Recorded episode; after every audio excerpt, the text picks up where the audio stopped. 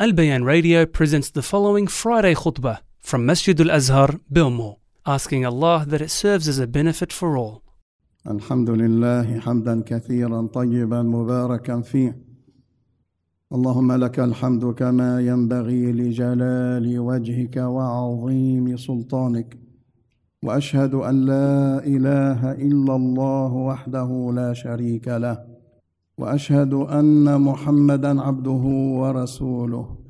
أرسله الله رحمة للعالمين هاديا ومبشرا ونذيرا وداعيا إلى الله بإذنه وسراجا منيرا. اللهم صل وسلم وبارك عليه وعلى آله وأصحابه ومن تمسك بسنته بإحسان إلى يوم الدين. يا أيها الذين آمنوا اتقوا الله حق تقاته ولا تموتن إلا وأنتم مسلمون. يا أيها الناس اتقوا ربكم الذي خلقكم من نفس واحدة وخلق منها زوجها وبث منهما رجالا كثيرا ونساء. واتقوا الله الذي تساءلون به والأرحام. إن الله كان عليكم رقيبا. يا أيها الذين آمنوا اتقوا الله وقولوا قولا سديدا. يصلح لكم أعمالكم ويغفر لكم ذنوبكم. ومن يطع الله ورسوله فقد فاز فوزا عظيما. أما بعد فإن أصدق الحديث كتاب الله وخير الهدي هدي محمد صلى الله عليه وسلم وشر الأمور محدثاتها وكل محدثة بدعة وكل بدعة ضلالة وكل ضلالة في النار. أجارني الله وإياكم من النار. تكلمنا في خطبة مضت عن سورة الفاتحة. ولو بإيجاز هي مفاتيح أيها الإخوة لما بعدها. وهي أعظم سورة في القرآن. والأدلة التي وردت في فضلها تعلمنا أن نهتم بها. تعلمنا أن نهتم بها أن نتدارس ما فيها من الأحكام والمعاني الجليلة والدرر الثمينة والفوائد التي لا حصر لها. كلمتنا اليوم عن سورة البقرة. والقرآن بعد الفاتحة ومن أسمائها أم الكتاب. القرآن بعد الفاتحة هو بيان لهذه الفاتحة. بيان لهذه الفاتحة. لأنها جمعت الدين. سورة البقرة أيها الإخوة وهي أطول سور القرآن لما تضمنت من الأحكام الشرعية. لذلك ورد عن الصحابة رضوان الله عليهم أجمعين كابن عمر رضي الله عنهما يعني أخذت معه ثمان ثمان سنوات. يتدارسها. يعني حفظا ودراسة وفقها ثمان سنوات. سورة البقرة من فضائلها أن فيها آية هي أعظم آية في كتاب الله عز وجل. كما جاء في صحيح مسلم قال صلى الله عليه وسلم يا أبا المنذر أي آية في كتاب الله معك أعظم؟ قال الله ورسوله أعلم. ثم قال له أبا المنذر أي آية في كتاب الله معك أعظم؟ قال الله لا إله إلا هو الحي القيوم. يقول أبو المنذر وهو كعب بن مالك أبي بن كعب رضي الله عنه قال ضرب رسول الله صلى الله عليه وسلم على صدري. عندما أجاب إجابة صحيحة وقال له ليهنك العلم أي هنيئا لك بهذا العلم. هنأه رسول الله صلى الله عليه وسلم. فإذا ولدك في البيت تلميذك في المدرسة في حلقة العلم آه، آه، وقد سألت سؤالا وأجاب إجابة صحيحة هنئه. هنئه أدخل السرور على قلبه. فهنأه رسول الله صلى الله عليه وسلم. من فضائلها كما عند النساء أن من قرأها دبر الصلاة المكتوبة. من قرأها دبر صلاة مكتوبة آية الكرسي. لم يمنعه من دخول الجنة إلا الموت. وهذا من فضائل هذه الآية. من قرأ آية الكرسي دبر كل صلاة مكتوبة لم يمنعه من دخول الجنة إلا الموت. المعنى أنه لو مات بعدها دخل الجنة بإذن الله. عز وجل. وآية الكرسي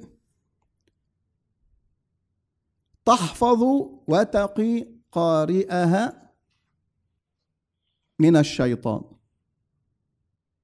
تبعده. تبعد الشيطان عنه. كما جاء في قصة أبي هريرة رضي الله عنه مع الذي كان يسرق من تمر الصدقة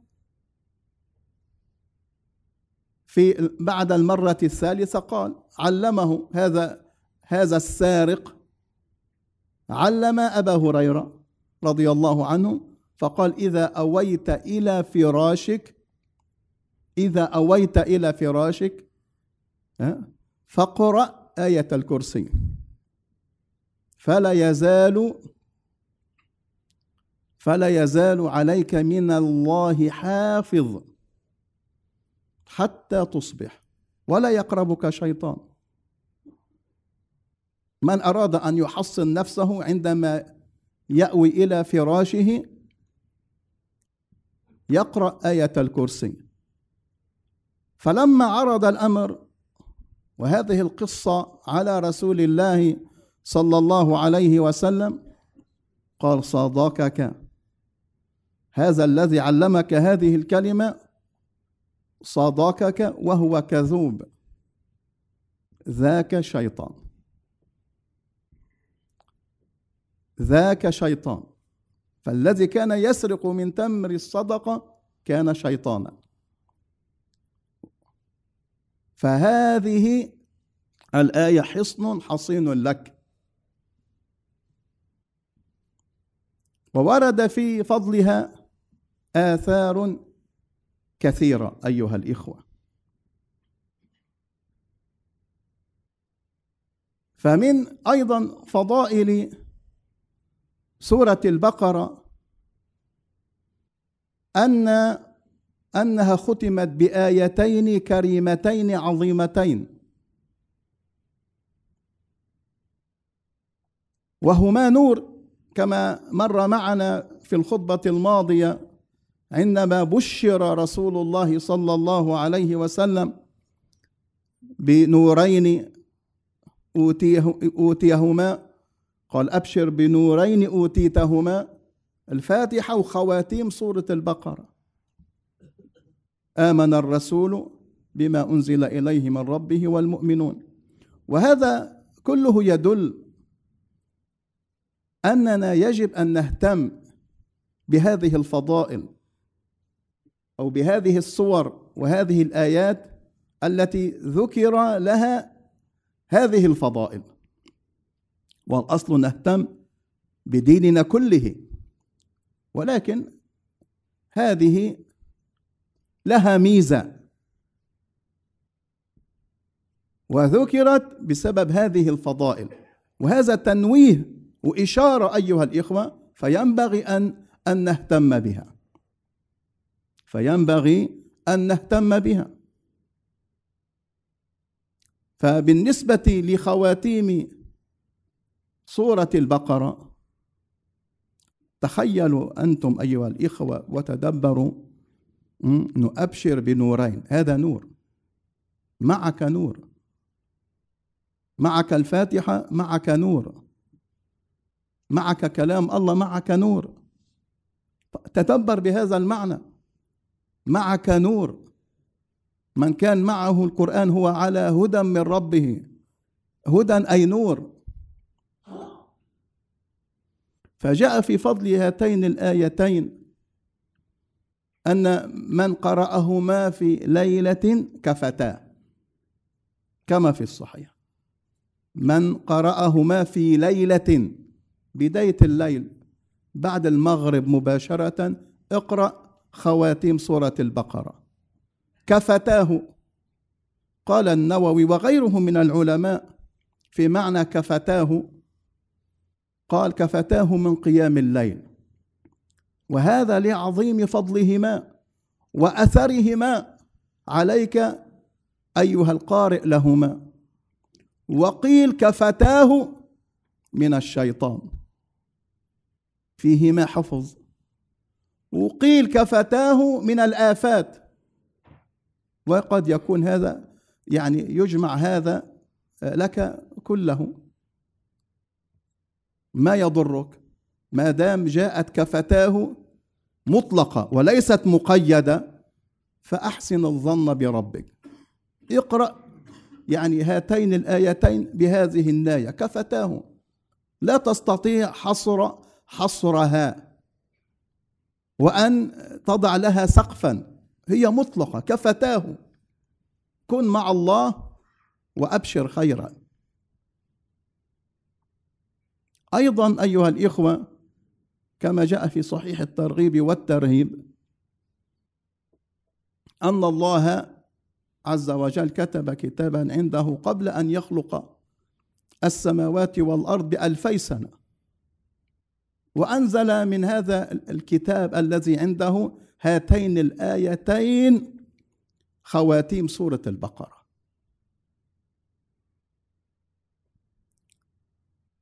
لذا أيها الإخوة الكرام يجب أن نهتم بهذه الصورة. لما فيها من الأحكام والفضائل والخيرات إنها كلام الله عز وجل. كما اهتم سلفنا الصالح بها. صحابة رسول الله صلى الله عليه وسلم. حتى أنه صلى الله عليه وسلم كان ينسبهم أي الصحابة إلى سورة البقرة. يا أصحاب البقرة.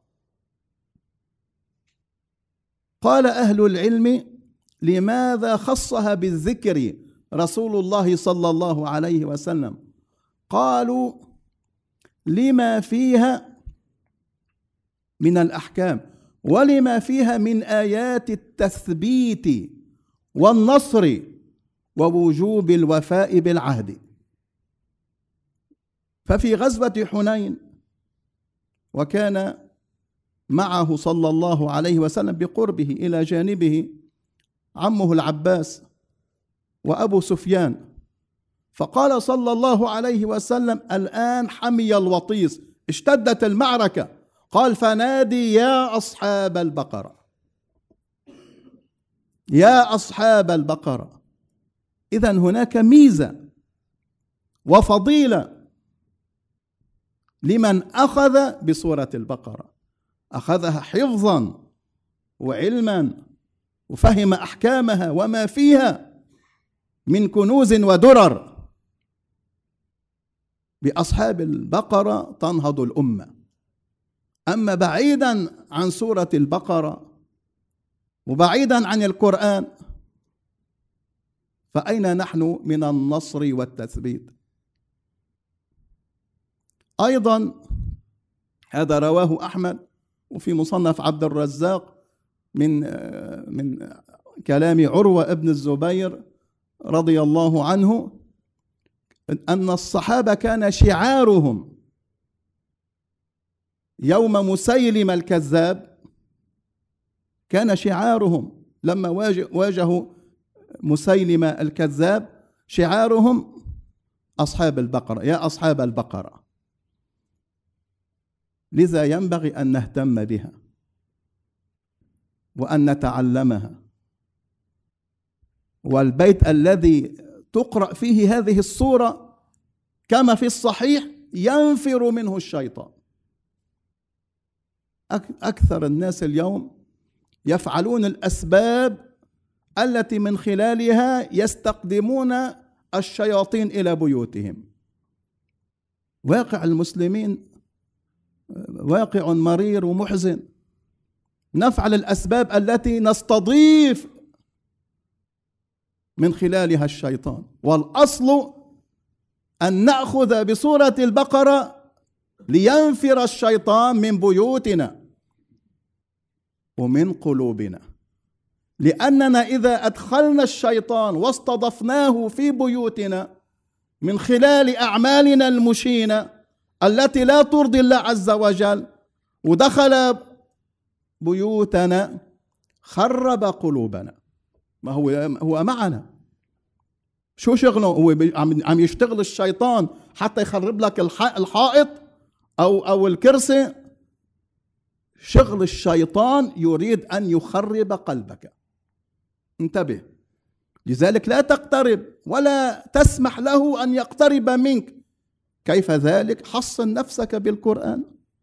فأسأل الله لي ولكم العافية. سبحانك اللهم وبحمدك أشهد أن لا إله إلا أنت أستغفرك وأتوب إليك. أقول ما تسمعون وأستغفر الله لي ولكم فاستغفروه إنه هو الغفور الرحيم. بسم الله والحمد لله ولا حول ولا قوة إلا بالله. والصلاة والسلام على رسول الله وعلى آله وأصحابه ومن تمسك بسنته بإحسان إلى يوم الدين. جاء في صحيح مسلم أن أخذها بركة. أن أخذها سورة البقرة. إن أخذتها بركة. البركة ما معنى البركة أيها الإخوة؟ البركة ثبوت الخير فيك. إذا باركك الله هذا الخير موجود فيك. أثبت هذا الخير فيك. فأنك تقوم وتجلس وتمشي في الخيرات الخير فيك هذه البركة. فإن أخذها بركة. بركة على نفسك وعلى أهل بيتك ومالك في حياتك كلها. وأن تركها حسرة حسرة وندامة. ولا تستطيعها البطل أي السحرة. فمن أخذها حصن نفسه من السحر بأمر الله بأمر الله عز وجل سبحانه وتعالى. فخذها يا عبد الله ولن تندم. فخذها وحصن نفسك بها وحصن أهلك. وهي إذا كانت فيكم وفي بيوتكم ملئ البيت بركة. فلا تسأل عن الخير من أين يأتي. لأنك تمسكت بالقرآن وبهذه الصورة العظيمة. إنها بركة. فهجر القرآن هجر للبركة. القرآن كما ثبت في الحديث الصحيح ربيع القلوب. ما في قرآن؟ في جفاف. ربيع القلوب ونور الأبصار وذهاب الهم والغم والكرب والى آخره. هذا من أخذ القرآن وعاش مع القرآن. لذلك أيها الإخوة الكرام أنزل الله القرآن كما في قوله تعالى كتاب أنزلناه إليك مبارك. مبارك. من أخذ به أخذ هذه البركة. مبارك ليدبروا آياته وليتذكر أولو الألباب. جعلني الله وإياكم منهم. اللهم صل على محمد وعلى آل محمد كما صليت على إبراهيم وعلى آل إبراهيم إنك حميد مجيد. اللهم بارك على محمد وعلى آل محمد كما باركت على إبراهيم وعلى آل إبراهيم إنك حميد مجيد.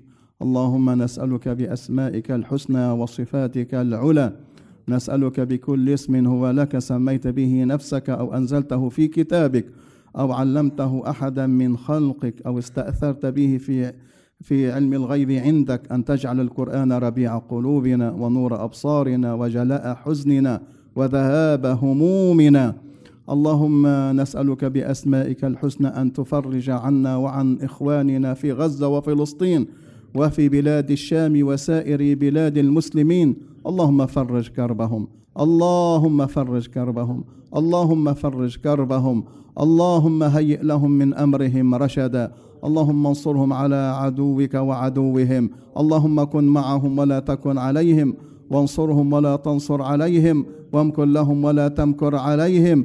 اللهم خذ بنواصيهم إلى ما تحبه وترضاه اللهم خذ بنواصيهم إلى ما تحبه وترضاه اللهم انصرهم نصرا نصرا مبينا. اللهم انصرهم نصرا مبينا. اللهم أنزل عليهم السكينة والطمأنينة. اللهم ثبت الأرض من تحت أقدامهم. اللهم سدد رميهم وبيض وجوههم وارفع رايتهم. واجدد وطأتك على الصهاينة المجرمين. اللهم سود وجوههم ونكث أعلامهم. اللهم دمرهم تدميرا. والعنهم لعنا كبيرا. اللهم ألق الرعب في قلوبهم وزلزل الأرض من تحت أقدامهم وردهم خاسئين خائبين مهزومين مدحورين. بقوتك يا قوي يا عزيز يا متين. لا إله إلا أنت سبحانك إننا كنا من الظالمين. ربنا لا تؤاخذنا بما فعل السفهاء منا. ربنا آتنا في الدنيا حسنة وفي الآخرة حسنة وقنا عذاب النار. اللهم صل وسلم وبارك على عبدك ورسولك محمد وعلى آله وأصحابه أجمعين وأقم الصلاة.